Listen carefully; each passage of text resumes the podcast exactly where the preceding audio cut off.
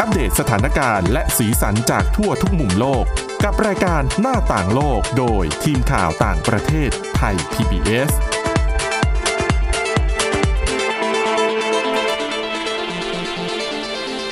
สวัสดีค่ะ คุณผู้ฟังต้อนรับเข้าสู่รายการหน้าต่างโลกค่ะ ก็เป็นรายการที่จะอัปเดตสถานการณ์และก็สีสันจากทั่วทุกมุมโลกนะคะ โดยทีมข่าวต่างประเทศไทย PBS ที่จะหมุนเวียนกันนะคะ มาทำหน้าที่ตรงนี้ วันนี้พบกับดิฉันสวรักษ์จากวิวัฒนากุลแล้วก็คุณวินิษฐาจิตกรีค่ะ สวัสดีค่ะ ค่ะเอ่อเริ่มต้นสัปดาห์วันนี้นะคะ ก็อยากจะเล่าให้ฟังถึงเรื่องเทรนด์การทำงานในโลกยุคปัจจุบัน ค่ะ ที่จริง ๆ มันก็เริ่มเปลี่ยนมา4ี่หปีแล้วนะคะ แต่ว่ามันก็เรียกว่าอะไรอยากจะให้คุณผู้ฟังอะได้ข้อมูลตรงนี้เผื่อเป็นประโยชน์ โดยเฉพาะอย่างยิ่งคนที่รู้สึกว่าเบื่องานประจำ โห เชื่อว่า 99.99 เป็น มีหลายคนเลยแหละ หรืออาจ ค่ะ จะไม่ได้เบื่อมากแต่อยากมีอะไรเสริม อ่านะคะ มีรายได้เสริม เพราะ ค่ะ บางคนทำงานออฟฟิศก็อาจจะแบบอ่ะเข่าเก่าโมงเช้าเลิกหาโมงเย็น แล้วพอเวลาว่างก็รู้สึกว่าเอ้ยยังไม่อยากเอ่อบางคนอยู่คอนโดใช้ชีวิตคนเดียว ไม่รู้จะรีบกลับไปทำไมกลับไปมันก็ไม่มี อะไร ก็รู้สึกว่าเอ๊ะน่าจะเอาเวลาพวกเนี้ยทำยังไงถึงจะไปหารายได้เสริม ค่ะ บางคนก็มีฝีมือด้านอาหารทำเบเกอรี่ก็อาจจะทำขายผ่านออนไลน์หรือว่าทำมาแล้วก็มาวางขายในที่ทำงาน เดี๋ยวนี้ช่องทางเยอะ อ่าช่องทางมันเยอะแล้วยิ่งมีสื่อเอ่อเรียกว่าอะไรมีเทคโนโลยีเข้ามามีแอปพลิเคชันต่างๆนะคะ ซึ่งตอนนี้นะคะ มันมีเทรนด์โลกด้านเศรษฐกิจการทำมาหากินของผู้คนเนี่ยเปลี่ยนไปนะคะ เขาใช้คำว่า gig economy กิ๊ก กิกซึ่งตัวดิฉันเองเนี่ยเพิ่งจะได้ยินคำนี้ เหมือนกัน เมื่อไม่นานนะคะ แต่จริงๆแล้วมันเป็นสิ่งที่อยู่คู่กับเรามานานมากนะคะคำว่ากิกเนี่ยสะกด G I G กิก economy ค่ะ ศัพท์คำนี้เนี่ยหมายถึงคนที่เอ่อเรียกว่าอะไรอะคือไม่ใช่พนักงานประจำแต่ทำงานเป็นจ็อบจ็อบพูดง่ายๆ ถ้าคนจะเข้าใจง่ายกว่า คือเป็นพวกคอนแทคเตอร์เป็นพวก สัญญาจ้าง ซับเอ่อเป็นพวกซับคอนแท c t คือแบบจ้างเป็นครั้งเป็นคราว ใช่จ้างเป็นงาน และทีนี้คุณผู้ฟังหลายท่านอาจจะสงสัยเหมือนดิฉันว่า อ้าว แล้วไอ้ศัพท์คำว่ากิ๊กเนี่ย มันมาจากไหน ค่ะ คำว่ากิ๊กเนี่ยมันเป็นสแสลง ที่เมื่อก่อนเนี่ย ศิลปินนักดนตรีเขาใช้ ใช่ใช่ใช่แปลว่า นะคะ คอนเสิร์ต ถูกต้องนะคะ แล้วก็มันมีความหมายอีกนัยยะหนึ่งคือ เวลานักดนตรีเล่นเนี่ย ค่ะ เขาไม่ใช่พนักงานประจำนะ เพราะว่าเป็น ถูกไหม จ็อบ ใช่เขาก็จะรับงานเป็นจ็อบจ็อบเป็นครั้งครั้งอ่ะจบแล้วก็จบกันมันไม่ได้แบบมีสัญญา ผูกมัดกันเป็นรายเดือนส่วนใหญ่นะคะอันนี้พูดถึงส่วนใหญ่ จะเห็นนักร้องต่างประเทศชื่อดัง ๆ เขาจะ ค่ะ มีแบบโพสต์แบบเดี๋ยวจะมีกิ๊กที่ประเทศไทยอย่างเงี้ย อ่า นั่นแหละ ก็คำนั้นแหละหมายถึงว่าเดี๋ยวจะจัดคอนเสิร์ตที่บ้านเรา ใช่ค่ะ จากที่ใช้ในแวดวงศิลปินมันก็เลยกลายเป็นศัพท์ศัพท์ใหม่ ไม่ใช่ศัพท์ใหม่อะเนาะศัพท์เฉพาะที่ขยายมาถึงรูปแบบการทำงานที่แบบเป็นชั่วครั้งชั่วคราว อ่ะ อ่าง่ายๆ อย่างพวกฟรีแลนซ์อย่างเงี้ยเราพูดปุ๊บเข้าใจเลย ใช่ มันก็คือฟรีแลนซ์นั่นแหละ ก็คือไม่ได้ประจำมาแหละ ใช่ ก็แล้วแต่มีตอนนู้นตอนนี้ ใช่ะคะแต่เนื่องจากว่าปัจจุบันนี้เนี่ยโลกมันมีเทคโนโลยีมันมีแอปพลิเคชัน มันมีคนที่หันมาทำธุรกิจไอ้ด้านเนี้ยแบบจริงจัง มันเลยทำให้ช่องทางในการหางานเป็นครั้งครั้งมันง่ายขึ้น อ่ะ อ่ะใช่ไหมคะอ่ะอย่างสมมุติเมื่อก่อนอ่ะอย่างสมมุติถ้าคุณวินิษฐาเป็นนักแปลคุณวินิษฐาจะเป็นกิ๊กอย่างเงี้ยก็คือ รับงานแปลเป็นครั้งครั้ง ก็ต้องแบบรู้จักกับคน ใช่ คือต้องสร้าง มันต้องสร้างคอนเน เน c t ชันต้องรู้จัก ถูกต้อง คนรู้จักงานรู้จักที่มันแค่ แค่นั้นั้น น ไง นั้นแนะนำนะคนนั้น อ่า บอกต่อแล้วกว่าจะได้ ถูกเนาะต้องนะคะ เดี๋ยวนี้ไม่ใช่แล้วค่ะ แต่เดี๋ยวเนี้ยไม่ใช่แล้ว มันก็จะมีแอปพลิเคชัน ก็จะมีเพจใน Facebook ในสื่อสังคมออนไลน์ที่เป็นแหล่งคนหางาน แล้วก็งานหาคนมาทำ อย่างงานแปลนี่เป็นมีเว็บไซต์เฉพาะเลย จุด ใช่ ศูนย์รวมทั้งลูกค้า ค่ะ ทั้งคนจ้างอย่างเงี้ยค่ะ ได้ดังนั้นโอกาสที่ใครสักคนรู้สึกว่า เอ้ย ฉันมีความสามารถ ฉันไม่อยากจะทำงานประจำ ฉันอยากจะมีชีวิตที่เป็นอิสระอะอย่างวันนี้อยากหยุดก็หยุดไม่ทำ อ่ะ ไม่ต้องขอใบลาไม่ต้องแบบบอกนายจ้างไม่ต้องบอ อกยาก เพื่อน ไปไหน ร่วม ก็ งาน ไป ใช่ มีรูปแบบชีวิตที่เป็นอิสระกำหนดเอ่อตารางชีวิตของตัวเองได้ แล้วก็บางคนเนี่ยทำงานที่ไหนก็ได้ด้วย ถูกต้องนะคะ อันนี้แหละค่ะก็คือกิ c โคโนมีเนี่ยเทรนด์เนี่ยมันเกิดขึ้นมานานหลายปีแล้วนะคะ แล้วเอ่อเรียกว่าบรรดาผู้นำด้านธุรกิจในระดับโลกเนี่ยเชื่อว่ามันกำลังมา และในอนาคตอาจจะทำให้การว่าจ้างงานของบริษัทโดยทั่ว ๆ ไปต้องปรับเปลี่ยนรูปแบบแล้วนะคะ ถามว่าข้อดีของการอ่าทำงานแบบเป็นเป็นจ็อบเป็นจ็อบเนี่ยข้อดีก็อย่างที่บอกก็คือเป็นคุณเหมือนเป็นฟรีแลนซ์อ่ะ คุณมีความสบายใจอยากทำเมื่อไหร่ที่ไหนกับใครก็ทำได้ ถ้าคุณมีทางเลือกมากขนาดนั้นนะนะ มีอิสระ ใช่ แต่ข้อเสียก็คือคุณจะเอาพูดง่ายๆคือมันไม่มีความมั่นคง อ่ะถ้าม าก ไม่ ก มี ว่า งานก็ไม่มี ไม่มีใช่ คุณเจ็บไข้ได้ป่วย คุณเข้าโรงหมอโรงพยาบาลเอ่อไม่มีวันลาพักร้อนไม่มีอะไรทั้งสิ้นคือ มันคุณจะไม่มีสวัสดิการในส่วนนี้ อ่ะใช่ อันนั้นคือข้อเสียของการเป็นฟรีแลนซ์นะคะ แต่ว่าสังเกตไหมว่าคนปัจจุบันเนี่ย อยากจะออกไปทำอาชีพอิสระมากขึ้น อาจจะด้วยภาพลักษณ์ที่มันถูกนำเสนอผ่านสื่อต่างๆ แม้แต่สื่อโทรทัศน์หรือว่าสื่อสังคมออนไลน์ที่ไปทำเป็นรายงานไปทำสกู๊ปเนี่ย มันสะท้อนให้เห็นเหมือนจะเป็นแง่มุมดีๆ ของคนที่ทำงานอิสระ ก็จเป็นมุมอย่างนี้แหละ มุมอิสระมุม ใช่ อะไรที่สบายไม่ต้อง ค่ะ ติดอยู่ในกรอบของออฟฟิศ จริง ๆ ทุกงานนะทุกอาชีพอะมันก็มีทั้งข้อดีและข้อเสียแตกต่างกันไป ใช่ ทั้งนั้น ค่ะ นะคะ ทีนี้อยากจะยกตัวอย่างว่ากิ๊กอีโคโนมีที่มันดูแบบเป็นรูปธรรมเป็นจริงเป็นจัง แล้วก็ทำกึ่งๆ ในรูปของบริษัท เอาพูดง่ายๆ อย่าง Grab หรือ Uber ฮะ Grab หรือ Uber เนี่ยเป็นบริษัทนะ เขาก็อาจจะจ้างพนักงานประจำส่วนหนึ่งเพื่อทำในส่วนของการบริหารจัดการ แบบในศูนย์กลางของเขา ใช่ แต่ถามว่าคนขับรถที่เขาจ้างมาเพื่อใช้เอ่อไปรับส่งผู้โดยสารเนี่ย ค่ะ ไม่ใช่พนักงานประจำ ก็คื ถู อก ไหม สมัครเข้าไปเนี่ยแหละ ใช่ แล้วก็รับงานเฉพาะที่ตัวเองอยากจะรับ ใช่นะคะ ดังนั้นข้อดีของการกิ๊กอีโคโนมีเนี่ยก็คือสำหรับคนที่อยากหารายได้เสริม ค่ะ หรือคนที่ทำงานอิสระแต่ทำหลาย ๆ งานในเวลาเดียวกัน ใช่เพราะมันไม่จำเป็นต้องผูก ใช่ ขาด นะคะ กับเจ้าใดเจ้าหนึ่ง อ่ะอย่างบางคนเป็นฟรีแลนซ์อยู่แล้วอ่ะสมมติบางคนเป็นช่างภาพ ค่ะ อ่ะช่วงไหนไม่มีงานช่างภาพ คุณมีรถหรือคุณมีมอเตอร์ไซค์ อืม คุณก็เอารถยนต์พาหนะของคุณเนี่ยไปหารายได้เพิ่มต่อยอดได้อีก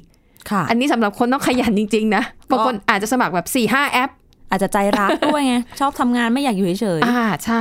เอาจริงๆไอการทำงานแบบเนี้ยเหมือนกับทำมากได้มาก ๆใช่ ขยันมากก็ได้มากแต่ว่าความเหนื่อยอะไรของคุณมันก็มากตามไป ก็ ด้ ตาว ม ย นั้น ค่ะแล้วก็ข้อเสียคือถ้าวันไหนคุณป่วยขึ้นมาล่ะ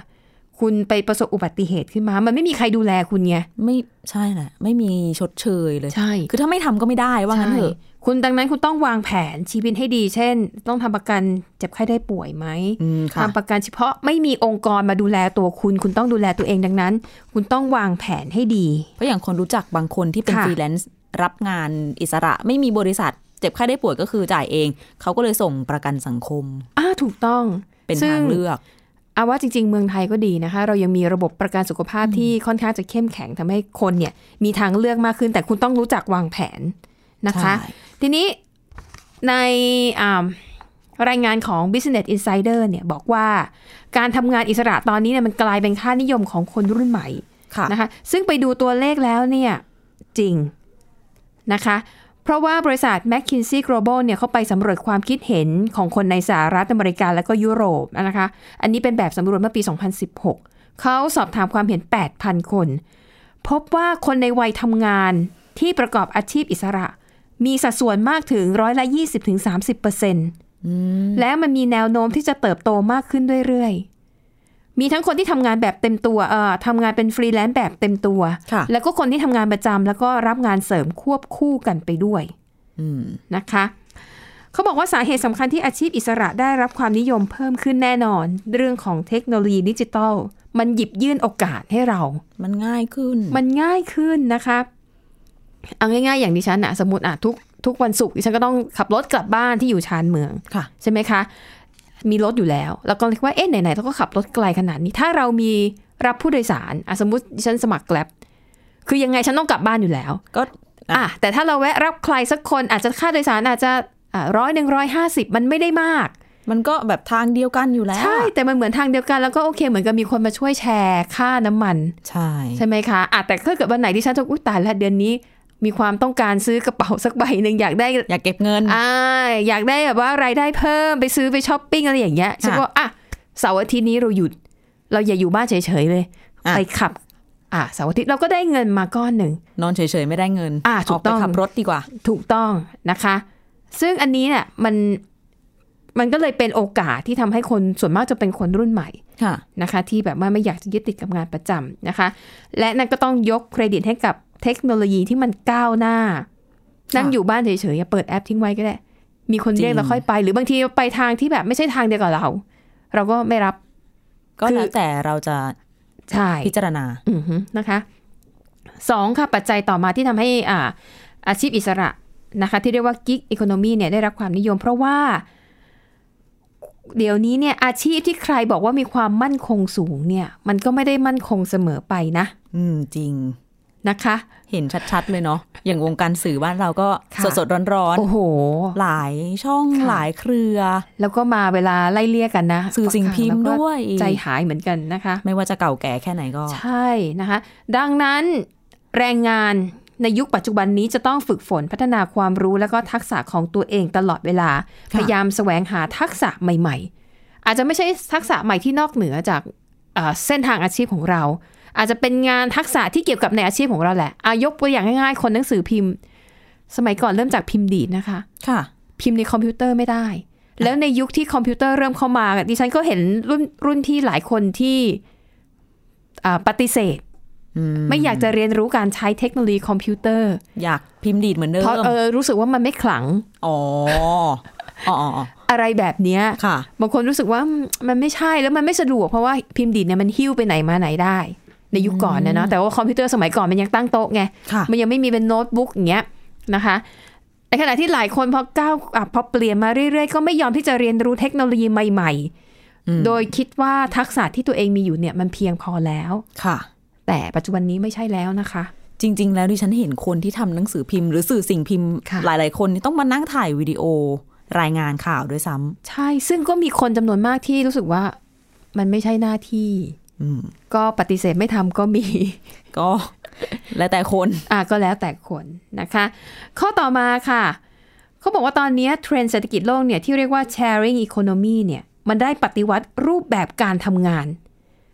ไปสู่การสร้างแพลตฟอร์มออนไลน์นะคะ ที่จับคู่ความต้องการระหว่าง คนที่ต้องการงานกับนายจ้างที่ต้องการคนมาทำงาน ค่ะ นะคะ อันนี้ก็เป็นส่วนหนึ่งนะคะของ Gig Economy ที่มันกำลังมา เราต้องเริ่มเรียนรู้แล้ว แล้วก็เหมาะอย่างยิ่งสำหรับผู้ที่ อาจจะต้องหาทางเลือกให้กับตัวเอง ไม่ว่าคุณจะเป็นฟรีแลนซ์อยู่แล้ว หรือว่าคุณมีงานประจำนะคะ แต่ว่าเดี๋ยวตอนนี้พักกันสักครู่นะคะเดี๋ยวช่วงหน้ากลับมาติดตามเรื่องราวกันต่อค่ะ ค่ะ หน้าต่างโลกโดยทีมข่าวต่างประเทศไทย PBS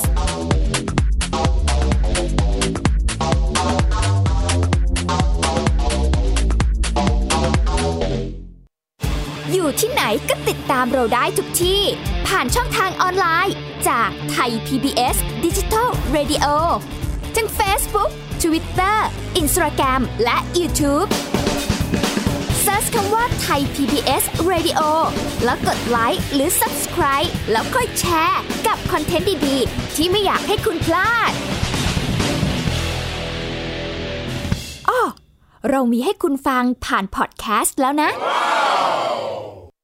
มากกว่าด้วยเวลาข่าวที่มากขึ้น จะพัดพาเอาฝุ่นออกไปได้ครับ มากกว่าให้คุณทันในทุกสถานการณ์ ตามที่กฎหมายดังกล่าวกำหนดเอาไว้ มากกว่ากับเนื้อหาเที่ยงตรงรอบด้าน นำมาใช้ในคดีเมาแล้วขับ มากกว่าในทุกทางออกของสังคม ป้องกันไม่ให้ปัญหาเกิดขึ้น มากกว่ากับข่าวรอบวันในทุกมิติ เครนก่อสร้างเกิดอุบัติเหตุขึ้น มากกว่าด้วยการวิเคราะห์ที่ตรงจุด ความพยายามของภาครัฐที่จะแก้ปัญหา และมากกว่ากับทีมข่าวมืออาชีพ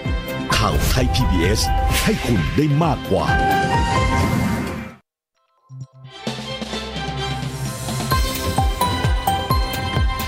คุณกำลังรับฟังไทย PBS ดิจิทัล Radio วิทยุข่าวสารสาระ เพื่อสาธารณะและสังคม หน้าต่างโลกโดยทีมข่าวต่างประเทศไทย PBS ค่ะคุณผู้ฟังคะมาต่อกันในช่วงที่ 2 นะคะ ในช่วงแรกเนี่ยเราพูดถึงปัจจัยที่ทำให้กิ๊กอีโคโนมีหรือว่าการทำงานอิสระเนี่ยได้รับความนิยมมากขึ้นในตลาดแรงงานทั่วโลก ค่ะ ข้อแรกก็คือว่าความก้าวหน้าทางเทคโนโลยีการเปลี่ยนแปลงของสภาพเศรษฐกิจและสังคม มันทำให้รูปแบบการดำเนินธุรกิจเนี่ยมันเปลี่ยนแปลงไปนะคะ ข้อ 2 ค่ะ อาชีพที่มีความมั่นคงสูง มันชักจะไม่มั่นคงแล้วอะ อืม ตอนนี้อะไรมันก็เกิดขึ้นได้ โลก นะคะ มันเปลี่ยนไปแล้ว โลกมันเปลี่ยนไป ค่ะ แล้ว ปัจจัยที่ 3 ค่ะ อัน นนี้พูดถึงเรื่องของเทรนด์เศรษฐกิจแบบแบ่งปัน หรือที่เรียกว่า sharing economy ที่มันปฏิวัติรูปแบบการทำงาน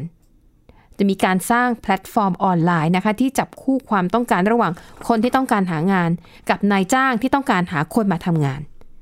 นะคะอ่ายกตัวอย่างที่เราเข้าใจกันง่ายๆ ก็อย่างเช่น Uber หรือ Grab นะคะที่อาจจะมีบริษัทขึ้นมาเป็นแพลตฟอร์มเป็นตัวกลาง แล้วก็จัดทำระบบผ่านทางแอปพลิเคชัน จับคู่คนที่ต้องการเดินทาง กับคนที่มีรถ แล้วต้องการส่งลูกค้าเพื่อไปยังจุดหมายปลายทาง ค่ะ คือต่างฝ่ายต่างก็วินวิน อย่างน้อยทุกวันนี้ต้องยอมรับว่า แท็กซี่ก็ยังมีจุดอ่อน คือแท็กซี่ที่ปฏิเสธผู้โดยสาร ใช่ แล้วผู้โดยสารก็รู้สึกว่าไม่มีทางเลือกก็เปิดแอปเรียก Grab Grab เนี่ย คนที่มารับคุณนั่นคือคนที่เขายอมรับในเงื่อนไขการเดินทางแล้วก็ราคาค่าโดยสาร แบบเส้นทางที่เราจะไปอะไรอย่าง ใช่ เงี้ย นะคะ คือเราไม่ต้องมาเสียอารมณ์กับการที่ถูกแท็กซี่ปฏิเสธ เรียก แล้ว ค่า เราก็ คัน เห็นด้วยนะ แล้วไม่ไป เราเป็นลูกค้าเราก็เห็นด้วยว่า ที่จะมารับเราเนี่ย รถอะไรหน้าตาอะไรยังไง อ่าใช่นะคะ ก็เรียกว่าตรงกับความต้องการของทั้งสองฝ่ายมันก็ลงตัวนะคะ หรือแม้แต่ธุรกิจแบบ Airbnb ซึ่งจริงๆตอนนี้มันก็ผิดกฎหมายในเมืองไทยอะเนาะ ใช่ แต่ว่าในเมืองนอกเนี่ยก็ถือว่าเป็นธุรกิจที่เติบโตมากก็คือ เป็นการจับคู่ระหว่างคนที่ต้องการหาที่พัก กับคนที่มีที่พักแล้วอยากจะให้คนมาเช่าชั่วครั้งชั่วคราว ค่ะ อันนี้ก็เหมือนกันนะคะ แม้แต่อีเกียอีเกียนี่เป็นแบรนด์เฟอร์นิเจอร์ชื่อดังใช่ไหมคะ แต่ว่าอีเกียเนี่ยคือขายแต่เขาไม่รับ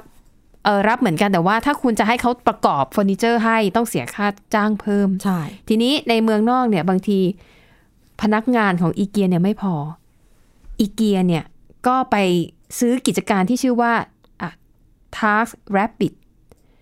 เป็นบริษัทที่จัดหาคนไปช่วยจัดการทำเรื่องเล็ก ๆ น้อย ๆ ที่ลูกค้าต้องการอ่ะอย่างเช่นดิฉันเป็นผู้หญิง บางทีงานบ้งงานบ้านเราไม่ถนัด บางทีอยากจะขึ้นไปดอดดอดไฟที่บ้านเสีย เปลี่ยนไม่เป็น แต่ว่าไองานเล็ก ๆ น้อยๆอย่างเงี้ยถามว่าแล้วฉันจะไปหาใคร โอ้ บางทีเนี่ย จะไป บางคน เรียกช่าง นึกไม่ออก อะไรก็ ใช่ แล้วก็ไม่รู้ว่าช่างจะหลอกเราไหม จะคิดเท่าไหร่ ใช่นะคะ เราก็อาจจะติดต่อผ่านแอปพลิเคชันนี้ว่าต้องการคนมาเปลี่ยนหลอดไฟสามหลอด ราคานี้เท่านี้ โอเคไหมอ่ะถ้าใครยินดีที่จะมาทำให้ ก็รับค่าจ้างไปอีเกียเนี่ยไปซื้อกิจการของอันนี้มานะคะ อ๋อ เพื่อที่เวลาลูกค้าของอีเกียซื้อเฟอร์นิเจอร์ไปแล้ว อยากจะจ้างคนมาประกอบอีเกียก็จะใช้อ่าแพลตฟอร์มนี้แหละ เพราะว่าลูกจ้างตัวเองไม่พอ ใช่นะคะ อันนี้ก็เป็นไอเดียที่ดีๆนะคะ จริง ๆ แล้วเมืองไทยมีแบบนี้แล้ว บางทีเป็นธุรกิจที่ที่ฉันเห็นคือ เป็นธุรกิจรับหาคนเอ่อหาคนมาทำงานบ้านทำเป็นครั้งครั้ง อ๋อใช่ใช่เหมือนเคยเห็นบนเว็บ จ้างแม่บ้านเนี่ยแหละว่าง่าย ใช่ ๆ แต่ว่าเลือกเอาเลยจะเป็นวันเดียวสามวันเจ็ดวัน ใช่ เลือกเอา นะคะ ซึ่งอันนี้ก็เป็นเทรนด์แล้วก็เมืองไทยก็ต้องไปในทิศทางนั้นด้วยเช่นกันนะคะ ค่ะ อ่าเอาละพูดถึงกิ๊กอีโคโนมีนะคะดิฉันก็มีตัวอย่างอันหนึง อันนี้เห็นได้ชัดเจนแล้วก็เป็นอะไรที่มันน่าตื่นตาตื่นใจมากนะคะอเมซอนเรารู้ดีอยู่แล้วว่าอ่าเป็นค้าปลีกนะ อันนี้พูดถึงอเมซอนที่เป็นบริษัทค้าปลีก รายใหญ่ ของเจฟเบซอสใช่ ค่ะ รายใหญ่ที่สุดของโลกนะคะเอ่ออเมซอนเนี่ยมีธุรกิจค้าปลีกด้วย แล้วก็เขาก็จะมีบริการส่งของตามบ้าน อืม นะคะเอ่อแต่ว่ากำลังหลักๆ ที่ Amazon ใช้ในการส่งสินค้าให้กับลูกค้าตอนนี้เนี่ยมันคือ FedEx แล้วก็ UPS ก็เป็นบริษัทขนส่งของทาง อ่ะ นู้น ใช่นะคะ อันนึงรู้สึกจะเป็นเหมือนกับของรัฐวิสาหกิจไหมนี่ฉันไม่แน่ใจ จริง ๆ จะมีจริง ๆ แล้วแต่ประเทศด้วย อ่านะคะ แต่ก็เป็นบริษัทขนส่งและ ใช่ ไปรษณีย์ที่ อ่ะ Amazon ใช้อยู่ ใช่ก็คือเป็นบริษัท แต่ทีนี้ Amazon เนี่ยเขาก็ประสบปัญหาเหมือนกันว่า บางทีการที่ไปพึ่งพิงบริษัทอื่นอ่าเหมือนกับยืมจมูกยืมจมูกคนอื่นหายใจเนี่ย ค่ะ บางทีมันก็ทำให้การส่งสินค้าของ Amazon มันช้ามันสะดุดลูกค้าก็อาจจะบ่นมา แบบรอคิวนาน ใช่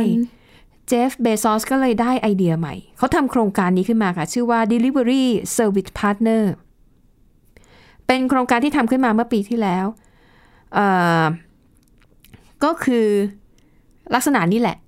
ก็คือจ้างคนให้ทำหน้าที่รับให้ทำหน้าที่รับสินค้าจาก Amazon แล้วไปส่งให้กับลูกค้าตามจุดหมายปลายทางต่างๆ แต่ว่าจ้างกันเป็นครั้งครั้งๆ ก็เป็นคนส่งของเนี่ยแหละ ใช่ก็คือทำงานส่งของอย่างเดียวแล้วคุณก็ได้อ่าอ่า เรียกว่าอะไรค่าตอบแทน เหมือน ค่ะ เวลาเราสั่งไลน์แมนอะไรอย่างเงี้ย อ่า อ่า ค่าสินค้าคุณก็จ่ายไปแล้ว แต่ว่าเขาอาจจะได้ค่าค่าส่งของกลับมาให้ลูกค้า ค่ารถค่าเดินทาง ใช่ แต่ทีนี้ ดูแล้วยังไงมันก็ไม่พอ อืม นะคะ ล่าสุดค่ะเบซอสเนี่ยออกมาบอกว่าจ้างพนักงานของตัวเอง ที่เป็นพนักงานประจำของอเมซอนนะ อ่ะ จ้างให้ลาออก จ้างให้ลาออกด้วย แล้วให้ให้เงินคนละ 1 0,000 ดอลลาร์สหรัฐหรือประมาณ 3 2 0 0 0 0 บาท เพื่อให้พนักงานเหล่านี้ไปทำหน้าที่ส่งสินค้าอย่างเดียว คือจ้างให้ลาออกพร้อมให้เงินเหมือนแบบเงินชดเชย ค่ะ เงินขญ แต่ว่า ถุง ใช่ แต่ว่าไอ้เงินชดเชยจริงๆเนี่ยไอ้เงินที่ให้หนึ่งสามแสนสองเนี่ย